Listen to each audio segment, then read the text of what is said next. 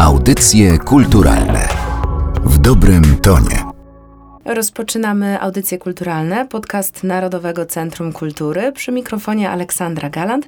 Dzisiaj chciałabym opowiedzieć Wam o wystawie, która pozwala zupełnie zapomnieć o rzeczywistości i przenieść się w inną rzeczywistość. Oczywiście możemy powiedzieć, że to jest podstawowe zadanie sztuki, że zarówno filmy, jak i spektakle teatralne, sztuki wizualne trochę nas odrywają od ziemi, od tej codzienności, prozy życia, ale ta wystawa jest pod tym względem szczególna, bo trochę przenosi w czasie. Poza tym można je oglądać w niezwykłych miejscach. To są przestrzenie Centrum Kultury Zamek w Poznaniu.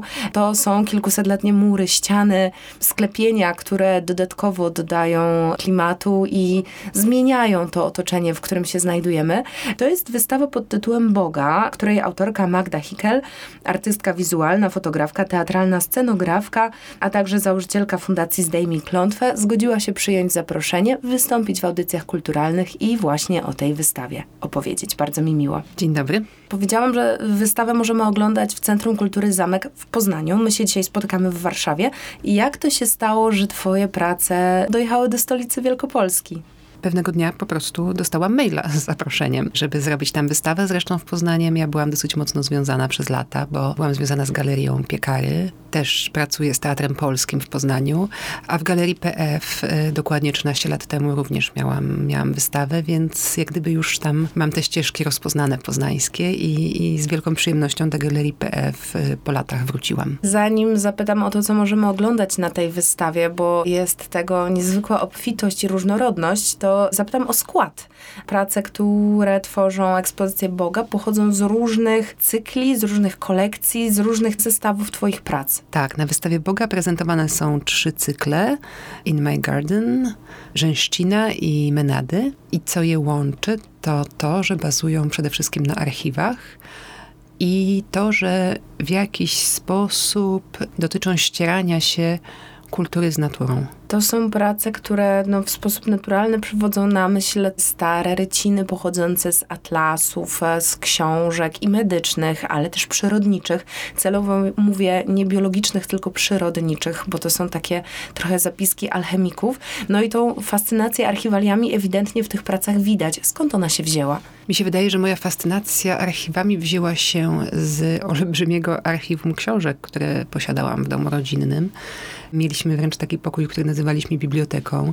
Mój dziadek był e, naukowcem, inżynierem i po prostu ja, ja otoczona książkami i fotografiami. Ja spędziałam godziny w tym pomieszczeniu, oglądając przeróżnego rodzaju stare druki, książki, fotografie też. I w jakiś sposób ten świat mnie uformował i z wielką radością w pewnym momencie wróciłam do tego już na swój sposób, przetwarzając artystycznie to, co udało mi się znaleźć. Z jakich mediów korzystałaś, czy jakimi technikami się posługiwałaś, tworząc te prace, które możemy w Centrum Kultury Zamek między innymi oglądać? Nie tylko tematyka, postaci mogą budzić podziw, jeżeli chodzi o wielość wątków, ale także te techniki, którymi się posługujesz. Wszystkie prace są kolażami, które bazują na archiwach. Jest też instalacja dźwiękowa, która jest częścią jednej z prac. I różnie do tego kolażu podchodzę. Na przykład cały In My Garden jest zrobiony ręcznie. Są to prace, które powstały na bazie starych książek, starych rycin i wszystko jest wycinane precyzyjnie nożyczkami, naklejane i łączone ze sobą. Rzęszczyna również jest kolarzem, to jest praca, która powstała na bazie jednej książki, a Menady jest to praca powstała na podstawie archiwum medycznego znalezionego w piwnicy. To jest taki obraz, który powstał z obrazów, to znaczy obraz, który powstał z portretów kobiet. Dotarłaś do archiwum medycznego z lat 70. 20 60. 70. 60. Tak. 70. XX wieku, no i tak powstał taki no, kobiecy portret z portretów. To jest, to jest w ogóle dosyć ciekawa historia. Sprzątałam starą piwnicę, a jak już wspomniałam, moje zamiłowanie do starych książek jest wielkie, więc y, zadałam sobie trud przejrzenia każdego kartonu. I to faktycznie była piwnica, która niegdyś należała do lekarza ortodonty. Jednym z właśnie moich znalezisk były pliki zdjęć, fotografii przedstawiające pacjentki i nielicznych pacjentów. I właśnie to była pierwsza rzecz, która mnie uderzyła że przede wszystkim klientkami ortodonty były kobiety. No na kilkaset fotografii, które znalazłam, tam było dosłownie paru mężczyzn. Myślę, że w liczbie dziesięciu bym się zamknęła tutaj i dało mi to bardzo do myślenia, że jak gdyby to kobiety przez cały czas mają tę poprzeczkę wysoko postawioną, że ich uśmiech musi być piękny, że ich zęby muszą być piękne i że to bardzo dużo świadczy właśnie o naszym społeczeństwie. Ja właśnie w ten sposób przez cały czas staram się patrzeć na archiwa. Jak gdyby one powstają w jakimś celu, w celu dokumentacji medycznej, w celu zdokumentowania tego, jak ta kobieta prawdopodobnie wygląda przed zabiegiem ortodontycznym, przed korekcją zębów i jak wygląda po. Natomiast ja przeczytałam to zupełnie na inny sposób. I właśnie pierwsze to było to, że to kobiety poddawały się tym zabiegom i dla mnie to było bardzo, bardzo znaczące i takie poruszające. Druga rzecz, która mnie ujęła, to sposób, w jaki one pozowały do tych zdjęć. Właśnie pozowały to nie jest dobre słowo, bo one w zasadzie po prostu były przed tym obiektywem. One były niezwykle naturalne. Te zdjęcia są bardzo surowe. W zasadzie takich fotografii dzisiaj nie widzimy. Dzisiaj, zwłaszcza w dobie selfie, każdy doskonale wie, jak się sfotografować, który ćwierć profil ma lepszy, jakie światło, jak ustawić aparat. Widzimy w zasadzie jakąś wielką mistyfikację przez cały czas. To, co nam serwują i kolorowe magazyny, i to, co nam serwują media społecznościowe, to sobie sami nawzajem serwują tak? To jest jakaś pokolorowana, podretuszowana rzeczywistość. Natomiast tamte kobiety, mając świadomość, no niestety nie do końca prawdziwą, że nikt tego nigdy nie zobaczy, po prostu stawały przed obiektywem i były nieprawdopodobnie autentyczne. Każda z nich inna. I te emocje było łatwo czytać. Ja spędziłam dosłownie no godziny studiując fizjonomię ich twarzy i też te nastroje. I ja bardzo rezonuję z emocjami, bardzo jestem na to wrażliwa. Niektóre z nich były bardzo zadziorne, inne smutne. I jedna moim zdaniem nosiła ślady jakiejś przemocy na twarzy wręcz. Także tam jest olbrzymi przekrój różnego rodzaju kobiecych doświadczeń. One też są w różnym wieku. Niektóre są przepiękne, inne mają bardziej wyraźną tę wadę. Spędziłam Spędziłam z nimi bardzo dużo czasu i potem na podstawie tych fotografii stworzyłam nowe obrazy, tutaj odnosząc się do antyku i i tutaj wrócę może do tytułu. Ta praca nosi tytuł Menady. Menady, czyli bachantki, innymi słowy, to są postaci, które tak naprawdę nigdy nie istniały, bo pochody Dionizosa też nigdy nie miały miejsca. Wytworzył je tak naprawdę wielki strach mężczyzn przed siłą kobiecą, bo Menady były totalnie dzikie, totalnie autentyczne. Były z jednej strony brutalne, z drugiej strony namiętne. Podlegały całkowicie swoim impulsom. To była taka czysta natura. I takie właśnie są też moje Menady. One się nie zamykają w oczekiwaniach, bo one wiedzą, że na te zdjęcia nikt nie będzie patrzył. I potem właśnie dokonałam tego rodzaju manipulacji manipulacji, że pomieszałam te kobiety ze sobą, budując zupełnie nowe byty, też w jakiś sposób nawiązując do antycznej greckiej rzeźby, która nie była odwzorowaniem konkretnych osób, tylko pewnych idei. I tak właśnie powstały te menady, które są zapisem jakiegoś kobiecego doświadczenia. Wplotłam też w te menady swój wizerunek jako wyraz jakiejś takiej identyfikacji siebie z tym całym kobiecym doświadczeniem.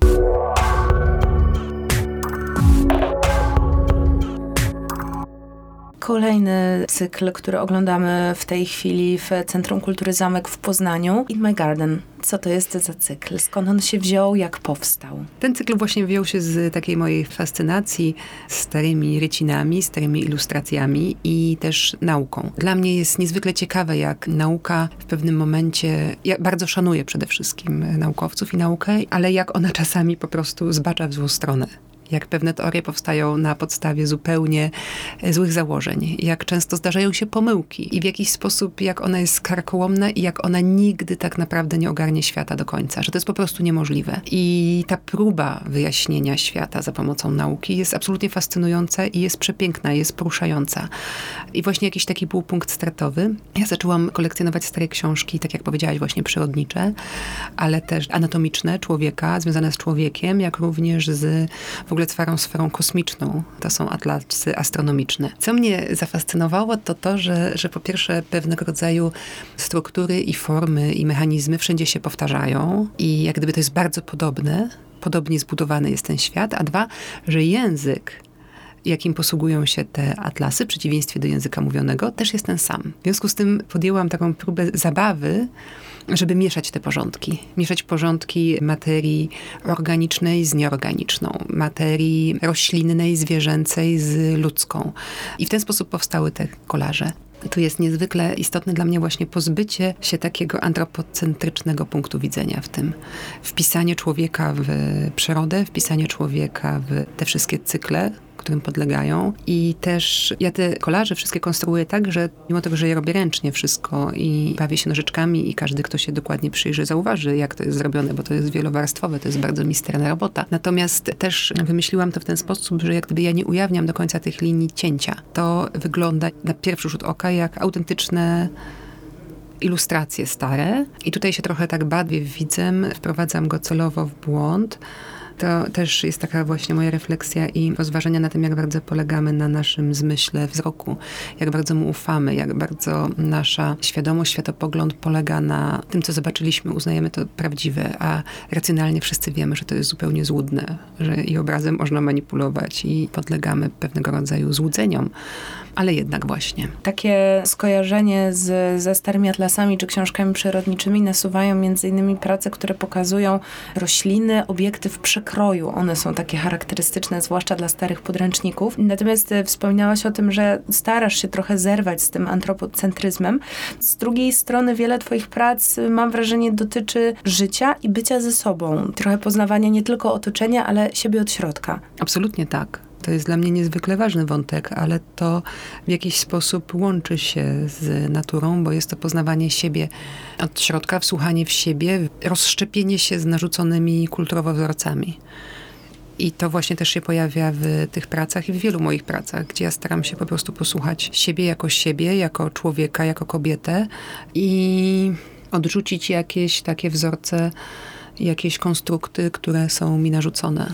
Chciałabym cię jeszcze zapytać o warsztat twojej pracy, bo już kilkukrotnie powiedziałaś o tych kolażach i o misternej pracy z wycinaniem, zabawy z nożyczkami. Jakkolwiek źle to brzmi, zabawa z nożyczkami. E, brzmi niebezpiecznie. Jak wygląda twoja praca? Nożyczkami bawiłam się przy In My Garden. Pozostałe kolaże robiłam w inny sposób, robiąc to w komputerze, potem wycinając. No jak gdyby różnych technik stosuję, ale faktycznie wszystkie łączy to, że to wymaga bardzo takiego silnego wejścia w ten obraz i bardzo dokładnego zbadania go, obserwacji, analizy różnego rodzaju prób, potem właśnie tego wycinania, dłubania, no i ja to szalenie lubię, bo jest to niezwykle taka medytacyjna praca, taka wyciszona praca. Najchętniej robię to w nocy w ogóle, gdy już jest cicho, świat śpi, a ja wchodzę w ten świat tych detali i naprawdę jest w tym coś bardzo oczyszczającego. Podobnie ta praca nad menadami była niezwykła, bo taka dokładna analiza tych twarzy, to była jakaś podróż. To było jakieś przybliżenie się do tych kobiet, do tego doświadczenia co ta wystawa mówi, jaki twoim zdaniem jest jej przekaz, bo oczywiście to jest coś, co każdy z nas tworzy sam, oglądając wystawę, film czy spektakl. Widzę takie połączenie, nie wiem na ile to jest celowe, że z jednej strony twoje prace to są kolaże, a z drugiej strony cała wystawa ma taką trochę szkatułkową kompozycję, bo nie dość, że przedstawia prace, które są kolażami, to jeszcze jest kolażem pewnych cykli, które tworzyłaś pewnie na przestrzeni lat. Wystawa jest kolażem tych cykli, łączy je archiwalność, bazowanie na archiwach, kolażowość i jak gdyby wykierowanie przeze mnie nowej rzeczywistości i wszystkie prace odnoszą się do jakiejś relacji kultury z naturą. Tego, co jest nam narzucone, a tego, jakie było przedtem, zanim powstały pewne konstrukty.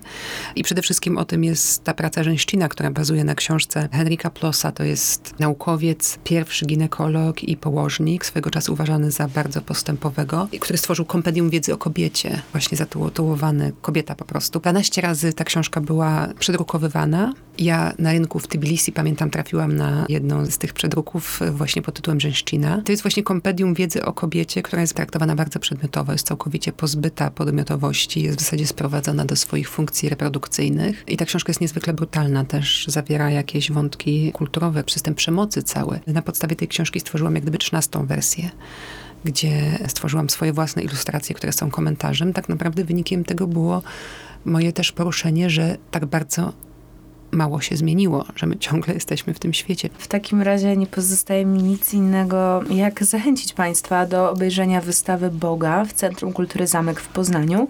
Można ją oglądać do 26 marca, a autorka prac, które można tam oglądać, Magda Hickel, artystka wizualna, fotografka, teatralna, scenografka, a także założycielka Fundacji Zdejmij Klątwę, zgodziła się wziąć udział w audycjach kulturalnych i była dzisiaj Państwa i moim gościem. Bardzo dziękuję za rozmowę. Dziękuję. Audycje kulturalne w dobrym tonie.